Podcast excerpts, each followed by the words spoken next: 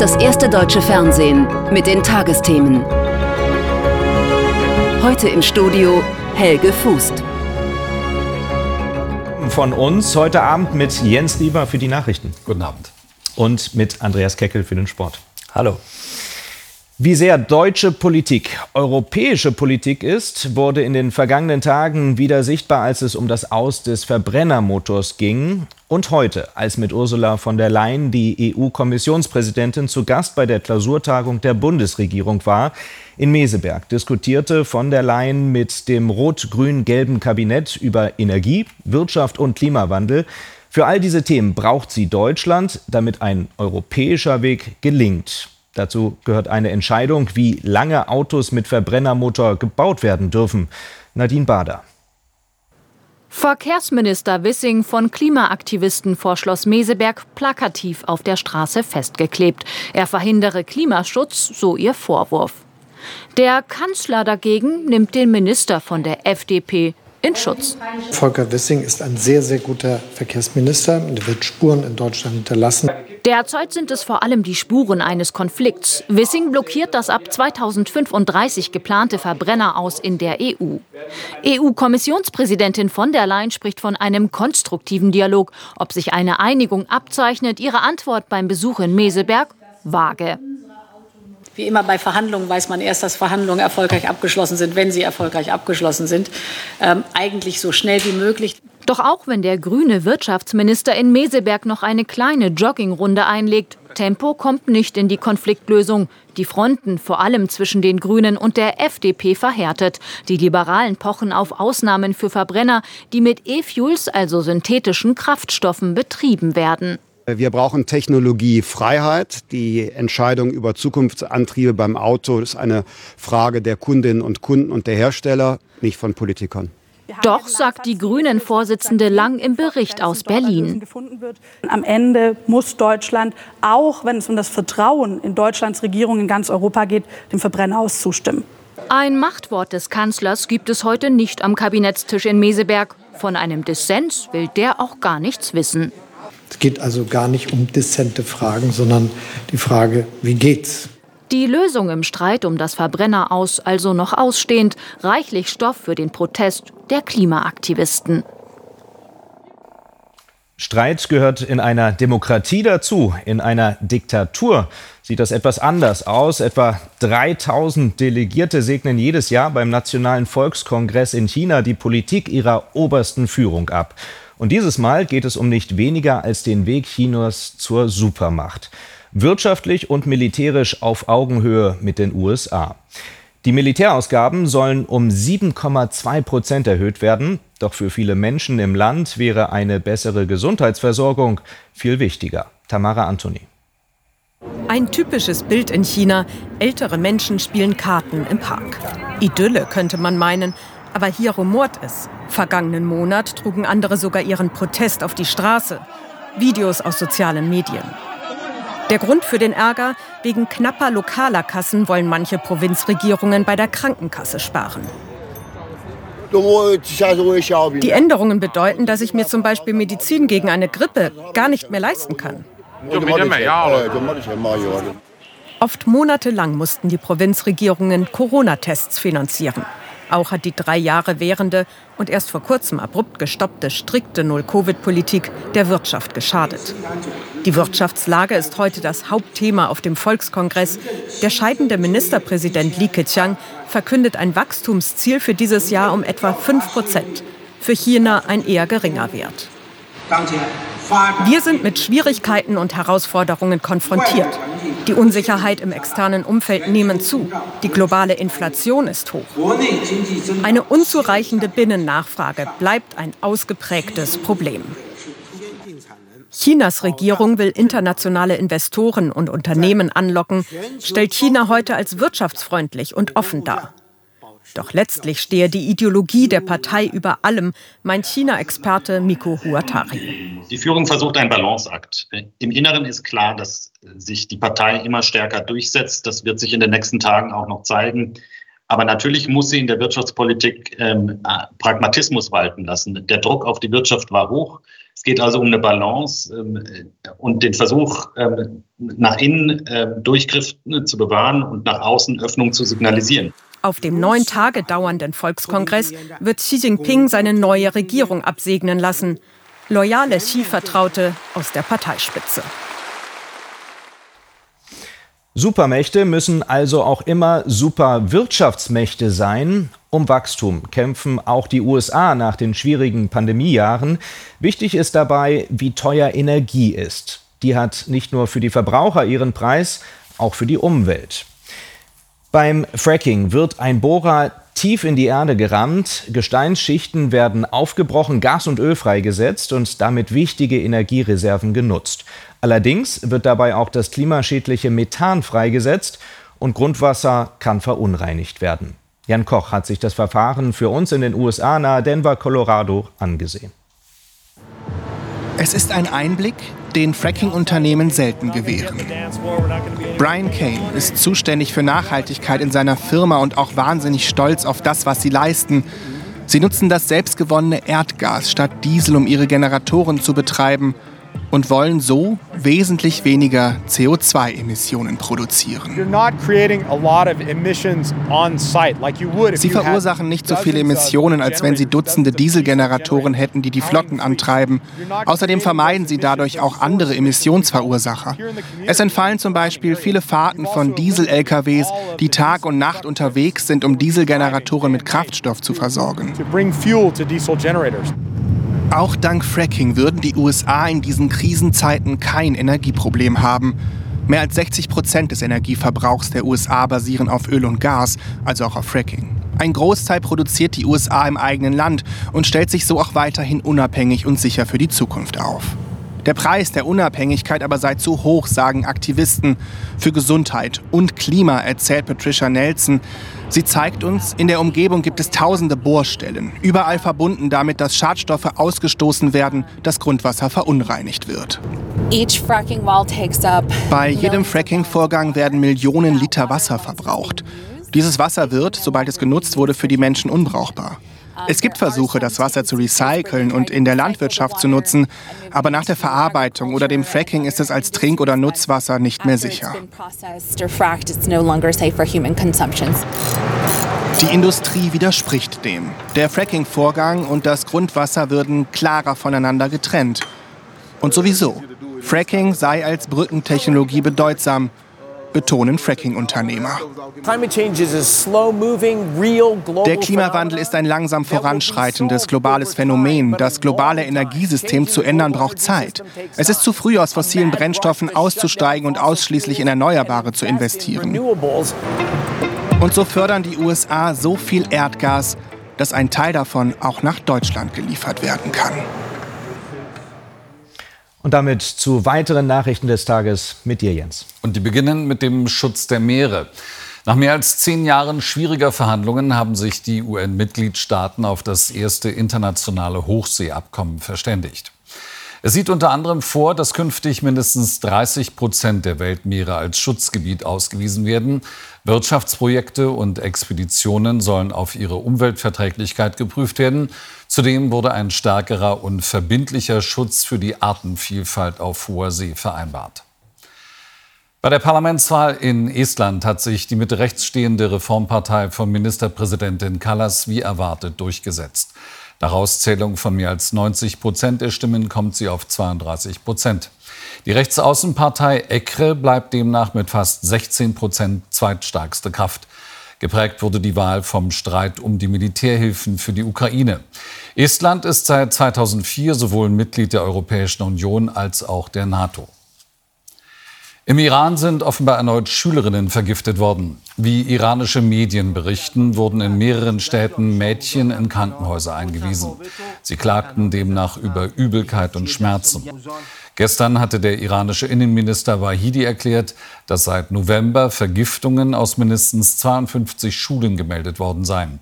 Motiv und Täter sind aber weiter unbekannt.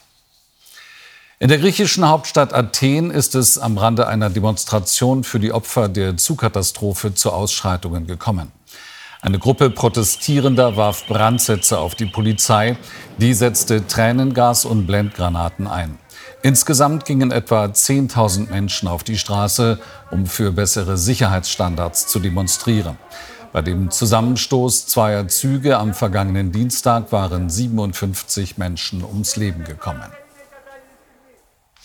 Und wir kommen zum Sport, zur Fußball-Bundesliga, in der es nicht nur an der Tabellenspitze spannend ist, sondern auch im Abstiegskampf so eng zugeht wie selten zuvor, Andreas. Ja, genauer gesagt, seit Einführung der Drei-Punkte-Regel hat es so eine Situation noch nicht gegeben. Und das ist immerhin schon 27 Jahre her. Gleich fünf Clubs, aber sowas von kuschelig beieinander da unten drin. Nur ein einziger Punkt trennt die Plätze 14 und 18. Das Quintett komplett gemacht hat heute die Berliner Hertha. Bei der lief es zuletzt zwar besser, allerdings äh, nur zu Hause. Auswärts kriegen die Berliner so gar nichts auf die Reihe. Das 1 zu 4 in Leverkusen war einmal mehr ja, der Inbegriff der Hilflosigkeit auf gegnerischem Platz. Schlicht und einfach überrollt. Leverkusen schneller als die Hertha. Viel schneller, zu schnell. So gibt's die siebte Auswärtsniederlage in Folge für die Berliner von Trainer Sandro Schwarz. Verdient verloren auch, äh, weil wir nicht gut gespielt haben heute, nicht gut verteidigt haben und äh, immer wieder einen Schritt zu spät waren. Und Leverkusen dann auch diese Qualität hat, mit ihrer Geschwindigkeit das dann auszunutzen. Leverkusen in den roten Trikots schon beim 1 zu 0 in der 12. Minute nicht zu halten. Frimpong passt zu Diaby und startet blitzschnell in die Tiefe, überläuft dann Gegenspieler Serda. Asmun trifft zur Führung. Und ja, der Ball war vollständig hinter der Torlinie. Entscheidend aber der Speed von Leverkusens Jeremy Frimpong, der bis zur Grundlinie durchbricht. Frimpong, einer der schnellsten im Team von Trainer Xavi Alonso. Noch schneller ist bei Leverkusen nur Musa Diaby. Der zieht neun Minuten später das Tempo an. Und wie? In Höchstgeschwindigkeit vorbei an Uremovic. Frimpong wartet schon 21. Minute, Leverkusen 2-0 vorne. Der Sprint von Musa Diaby beeindruckend. Gegen die 35,67 km/h von Diaby hat die Hertha nichts entgegenzusetzen. Beim äh, 2-0 hat man es, glaube ich, ganz gut gesehen. Vielleicht hat er heute einen Rekord aufgestellt, muss er, ich weiß es nicht. 35,67. Ach, nur. Na gut, das war ein lockerer Trab bei ihm dann doch schon. Im Trab ist nur Herthas Abwehr unterwegs. Eine Stunde um. Diaby nimmt wieder Tempo auf. Wirtz mit dem klasse Steckpass. Diaby 3-0. Musa Diaby und Leverkusen oben auf. Sieben Minuten später fault Fosu Mensah Plattenhardt. Elf Meter für die Hertha. Dodi Bacchio verwandelt sicher. Viel mehr kriegt die Hertha offensiv aber nicht auf die Reihe. Stattdessen wieder das gewohnte Bild. Die Hertha rückt raus, Leverkusen im höchsten Tempo mit dem Lauf hinter die Abwehrkette. Der eingewechselte Amin Adli mit dem 4 zu 1. Die Entscheidung. Immer wieder dasselbe Muster. Die Hertha heute abgehängt und geschlagen. Leverkusen dagegen darf jubeln, dank Topspeed. Ein richtig nettes Wiedersehen gab es äh, heute Nachmittag in Wolfsburg. Oliver Glasner und Nico Kovac. Für beide war die Partie der Frankfurter beim VfL ein Wiedersehen mit dem jeweiligen Ex-Club. Und die zwei, die hatten offenbar so viel Spaß an der ungewöhnlichen Konstellation, dass sie noch im Gespräch miteinander waren, als das Spiel schon begonnen hatte. Allerdings die kuriose Szene nach zwei Minuten, die ist auch den beiden garantiert nicht entgangen.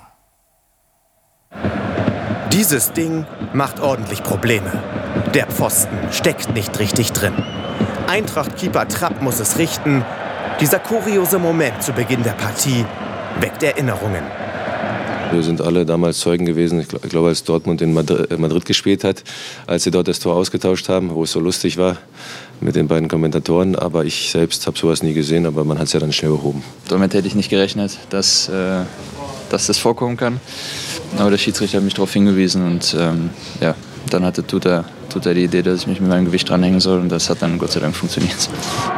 Dem Aufreger folgt der erste gefährliche Angriff der Wölfe. Mamouche auf und davon, bleibt cool. Das 1 zu 0 für den VfL, 10. Minute. Erst wird auf Abseits entschieden, doch nach Kontrolle zählt der Treffer doch. Ausgerechnet Mamouche, der mit Frankfurt in Verbindung gebracht wird. Was im Sommer passiert, weiß ich nicht. Wir sind fleißig dabei, ihn zu überzeugen. Aber ob das jetzt klappen wird, das weiß nur Omar bzw. der liebe Gott. Der liebe Gott in dieser Phase Frankfurter. 22. Minute Kolomuani zum 1 zu 1. Der Topscorer der Liga mit seinem elften Saisontor springt höher als Baku. Freude auch bei Glasner bei seiner Rückkehr an alte Wirkungsstätte. Rückkehr war sehr schön, habe viele Bekannte getroffen, äh, viel gesprochen, guten Kaffee getrunken vorher. Also von dem her war alles äh, in Ordnung. Mehr als in Ordnung diese Szene. Wolfsburg bekommt den Ball nicht aus der Gefahrenzone. Dieker nimmt Maßspiel gedreht. Wahnsinnsschuss, Spektakel in der ersten Hälfte und die ist noch nicht vorbei. Kurz vor der Pause Freistoß Wimmer, Präzisionsarbeit auf den Kopf von Gerhard 2 zu 2. Gerhard schon letzte Woche in Köln erfolgreich, seinen Kopfball perfekt untergebracht. Die zweite Halbzeit dann eher chancenarm. Einzig Castells macht es nochmal spannend, kann den Ball nicht festhalten. Der gerichtete Pfosten verhindert den Frankfurter Sieg. Wir hatten äh, im Trainingslager schon mal so eine Situation tatsächlich. Da war die eine Seite auch, da hat sich, weiß gar nicht, irgendjemand anders auch dran gehangen. Von daher wusste ich so ein bisschen, was zu tun ist. Endstand 2 zu 2, doch im Kopf werden eher diese Bilder bleiben. Ja, und so sieht die Tabelle aus nach dem 23. Spieltag. Die Bayern aufgrund der besseren Tordifferenz an der Spitze vor Dortmund. Frankfurt bleibt Sechster, die Wolfsburger auf Rang 8 vor Leverkusen. Hertha BSC auf Rang 14. Wie gesagt, nur hauchdünn, nur ein Zähler vor den folgenden vier Clubs, nämlich Stuttgart, Hoffenheim, Schalke und Schlusslicht Bochum.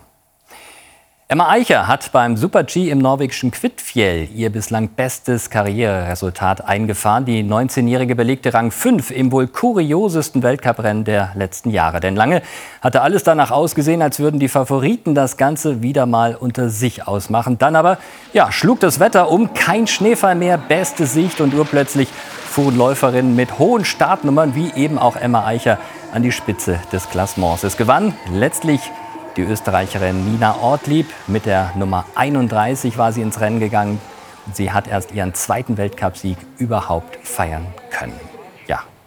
Und im fernen Aspen in Colorado, wo die Männer ihren Super-G austrugen, da feierte Andreas Sander heute seine Podestpremiere.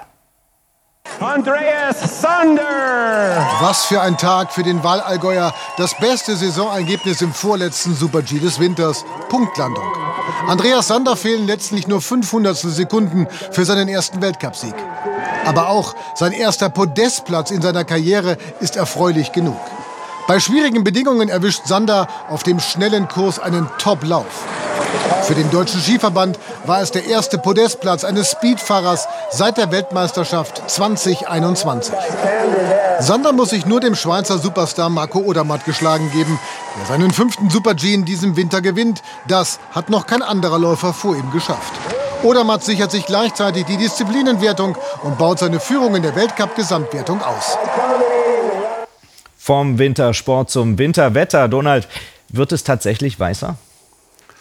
Ja, es gibt heute Nacht dann vor allem einen weißen Streifen von der Nordsee über Hamburg bis nach Brandenburg. Und das äh, Tief, das dazu gehört, können wir uns mal anschauen auf der Wetterkarte. Das liegt morgen dann aber schon hier über Polen, dreht also so in Richtung Osten ab. Aber dann kommt schon das nächste Sturmtief über der Nordsee ins Spiel, das erneut in der Nacht zum Dienstag Schnee bringen kann, nochmal einen Schub Kälte mitbringt von Norden her. Dann wird sich aber genau über der Mitte von Deutschland eine Luftmassengrenze entwickeln. Heute Nacht also von der Nordsee, wie gesagt, über Hamburg bis rein rein nach Brandenburg. Schneefälle ein bis fünf Zentimeter Neuschnee sind möglich. Dementsprechende Glätte Richtung Süden. Es ist eher nur leichter Schneeregen. Ganz im Süden auch morgen im Tagesverlauf eher trocken. Und die Sonne kommt wirklich nur im äußersten Südwesten mal durch. Und heute Nacht sowie auch morgen im äußersten Nordosten gibt es da mal größere Wolkenlücken. Zum späten Abend morgen wird der Regen schon wieder stärker. Die Temperaturen morgen früh, vor allem in Mecklenburg-Vorpommern, wo es längere Zeit aufgeklärt war, bis zu minus 5 Grad. Ansonsten doch meist leicht leicht im Frostbereich, lediglich im Westen auch mal plus 3 Grad. Und morgen gibt es im Westen die höchsten Temperaturen, durchaus 7, vereinzelt mal 8 Grad, für die meisten nasskalte 1 bis 7. Der Trend für die nächsten Tage. Am Dienstag in der Mitte dann diese Luftmassengrenze, das heißt Richtung Norden gibt es äh, Schnee, Regen, Graubeschauer, zum Teil auch Gewitter, schwere Sturmböen. In der Mitte längere Zeit Regen, dann von Norden her langsam Schneefall im Süden noch relativ schön mit Sonne und bis zu 10 Grad. Erst am Mittwoch kommt dort die Luftmassengrenze mit Schneefällen im Süden, allerdings meist weiterhin Regen an. Danke für den Blick auf die neue Woche, Donald. Und das waren die Tagesthemen am Sonntag. Hier geht es gleich weiter mit dem Kulturmagazin Titel, Thesen, Temperamente. Und morgen begrüßt sie hier im Studio Karin Mioska. Und wir drei wünschen Ihnen allen einen guten Start in die neue Woche. Tschüss. Tschüss.